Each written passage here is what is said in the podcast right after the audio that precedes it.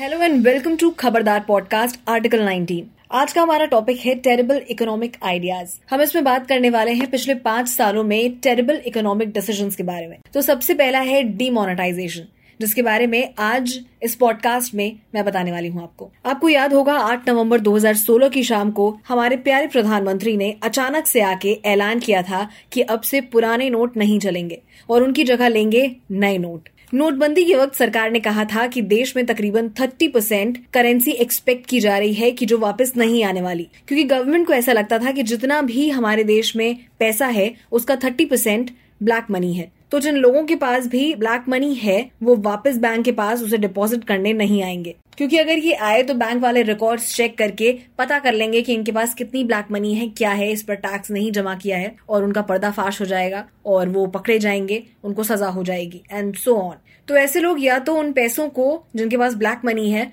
उसे आग लगा देंगे या उसे नदी में बहा देंगे। ऐसा हमारे प्यारे प्रधानमंत्री जी मोदी जी का कहना था। लेकिन हुआ कुछ और ही। एक रिपोर्ट के मुताबिक अब तक 99 परसेंट करेंसी वापस आ चुकी है। अब इस कंडीशन में दो ही चीज़ें हो सकती हैं भाई। एक, या तो सरकार ने जितना बताया था, उतना काला धन हमारे देश में कभी था ही नहीं। या फिर जनता गवर्नमेंट से ज़्यादा स्मार्ट निकली। लोगों ने अपने काले धन को सफ़ेद बना के बैंक में जमा भी कर दिया और किसी को पता भी नहीं चला। वैसे ऑप्शन टू होने की ज़्यादा संभावनाएँ लगती हैं मुझे। आपको पता है 15.44 लाख करोड़ वैल्यू थी डीमोनेटाइज्ड करेंसी की और 15.28 लाख करोड़ रुपीस वापस आए थे बैंक में। तो ये जो बचे हुए सोलह हज़ार करोड़ हैं, ऐसा माना जा रहा था कि ये ब्लैक मनी है। लेकिन अभी रुक जाइए, इसमें भी ट्विस्ट है। इसी सोलह हज़ार करोड़ में नेपाल और भूटान में जो हमारी करेंसी है, अब तक जो रिकवर नहीं हुई है, वो भी आती है, जो कि तकरीबन तैतीस सौ करोड़ है। एनआरआईज के पास भी बहुत सारे पैसे हैं जो अभी तक रिकवर नहीं हो पाए हैं। और तो और बहुत सारे मंदिर भी हमारे यहाँ ऐसे हैं जिनके पास पुरानी करेंसी है। वो देना चाहते हैं कि भाई सरकार ले लो, वापस मुझे नए नोट दे दो, लेकिन सरकार उसको ले नहीं रही है। तो इन सब का मिला के ये जो सोलह हज़ार करोड़ है, ये सब इन्हीं के अंदर आते हैं। तो कुल मिला की बात यह है कि जिसको काला धन माना जा रहा है, वो एक्चुअली में काला धन नहीं है।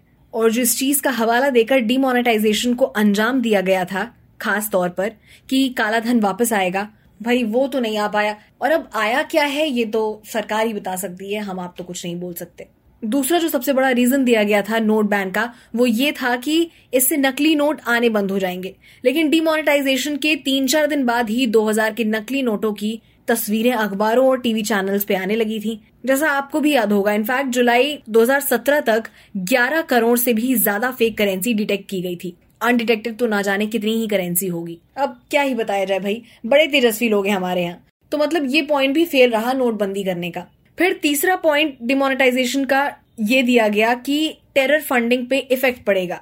इससे वो लोग जो आतंकवादियों को सपोर्ट करते हैं, तबाह हो जाएँगे, निस्तनाबूत हो जाएँगे। लेकिन हुआ क्या? नोटबंदी हुई 8 नवंबर को। उसे कुछ ही दिन बाद 19 नवंबर को आसाम में हमारी आर्मी पे टेररिस्ट अटैक हुआ। 22 नवंबर को उसके बाद एक और हमला हुआ कश्मीर में। उसके बाद 29 नवंबर को फिर से एक बार बहुत बड़ा हमला हुआ नागरोटा में, जहाँ हमारे सात जवान शहीद हो गए। एक महीने के अंदर इतने सारे ब्लास्ट होना मतलब साफ़ था कि नोटबंदी से टेरर फंडिंग पर भी कोई असर नहीं पड़ा है। वैसी ही थी, वैसी ही चली आ रही है। फिर गवर्नमेंट ने अपना थोड़ा और सुर बदला और कहने लगी कि डिमोनेटाइजेशन कैशलेस इकोनॉमी को बढ़ावा देने के लिए किया गया था, जिसका कोई मतलब तो नहीं है, लेकिन चलो मान लेते हैं, एक बार को ऐसा भी। वैसे कुछ हद तक ये चीज़ें हुई, लेकिन कुछ टाइम के लिए सिर्फ़। लेकिन फिर आप रिकॉर्ड चेक कर सकते हैं डेटा चेक कर सकते हैं ग्राफ चेक कर सकते हैं, कहीं भी कोई चेंज नहीं आया है। अब पहले जैसे सब नॉर्मल हो चुका है। आज भी लोग कैश यूज़ कर रहे हैं अब। कुछ टाइम के लिए हाँ ऐसा हुआ ज़रूर था, क्योंकि सारे पैसे मार्केट से खींच लिए गए थे। लोगों के पास कैश नहीं था, तब लोग ऑनलाइन ट्रांजेक्शन कर लेते थे, लेकिन आज से फिर वही स्थिति हो गई है, जो डिमोनेटाइजेशन के पहले थी। और अब फाइनली एक और नया बहाना दिया जा रहा है, और ये कहा जा रहा है कि डायरेक्ट टैक्स कलेक्शन और नंबर ऑफ़ टैक्स पेयर बहुत ज़्यादा बढ़े हैं डिमोनेटाइजेशन की वजह से। तो हाँ ये सच है टैक्स पेयर में इजाफा हुआ है, लेकिन इससे नोटबंदी का कोई भी लेना देना नहीं है। एक रिपोर्ट के मुताबिक नोटबंदी के पहले भी 2013-14 में 14 परसेंट का इंक्रीमेंट देखा गया था। लेकिन बड़ी चालाकी से सिर्फ़ पिछले साल से कंपेयर करते हुए ये दिखाया गया कि देखो टैक्स पेयर कितने बढ़े हैं टैक्स कलेक्शन कितने बढ़े हैं, बढ़ोतरी हो गई तो ये भ्रम फैलाया जा रहा है। तो अब तक जो भी सुना आपने, ये थे डिमोनेटाइजेशन के फ़ायदे जो असलियत में फ़ायदे थे नहीं, नुकसान ही थे। अब बात करते हैं असली नुकसान की। आपको पता है डिमोनेटाइजेशन के तुरंत बाद 1.28 लाख करोड़ का नुकसान इंडियन इकोनॉमी को सिर्फ़ पहले 50 दिनों में हुआ था। तकरीबन 15 लाख लोगों ने अपनी जॉब्स खो दी थी। आपको जानकर हैरानी होगी कि इक्कीस हज़ार करोड़ सिर्फ़ ये कॉस्ट था नए नोटों को छापने का। प्रिंट करने की ये सिर्फ़ कॉस्ट है।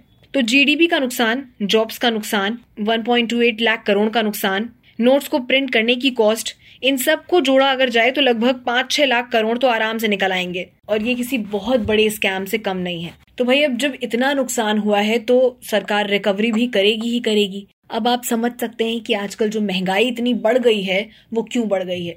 इसके अलावा जाने कितने लोगों ने इसी कारण से अपनी जान गंवाई है। कुछ की लाइनों में खड़े होकर तो कुछ की अस्पतालों में चक्कर काट के। क्योंकि हॉस्पिटल्स ने पुरानी करेंसी लेने से मना कर दिया था। ये वो लोग हैं जो कभी ज़िंदा नहीं हो सकते। प्रधानमंत्री जी ने कहा था कि मुझे बस पचास दिन दीजिए सब ठीक करने के लिए। अगर उसके बाद मुझसे अगर कोई गलती हो जाती है तो मुझे चौराहे पे खड़ा करके जो सजा देनी होगी आप दे सकते हैं। बस मैं इतना कहना चाहूँगी प्रधानमंत्री जी से कि भाई, जनता को गलत दिशा में मत भेजिए। हम अहिंसावादी लोग हैं, हिंसा में विश्वास नहीं रखते हैं, हमारे संस्कार नहीं है ये। गलती सबसे होती है, हम इंसान हैं। बस इतना कर सकते हैं कि अपनी गलती को मान सकते हैं। बस उतना ही काफ़ी होता है हमारे लिए। बस सामने वाला अपनी गलती मान ले। आप समझ ही रहोगे मैं क्या कहना चाहती हूँ। तो ये था हमारा टेरेबल इकोनॉमिक आइडियाज़ का पहला पॉइंट डीमोनेटाइजेशन कल बात करेंगे दूसरे पॉइंट की। सुनिएगा, क्या होता है। बने रहिए हमारे साथ और सुनते रहिए खबरदार पॉडकास्ट आर्टिकल 19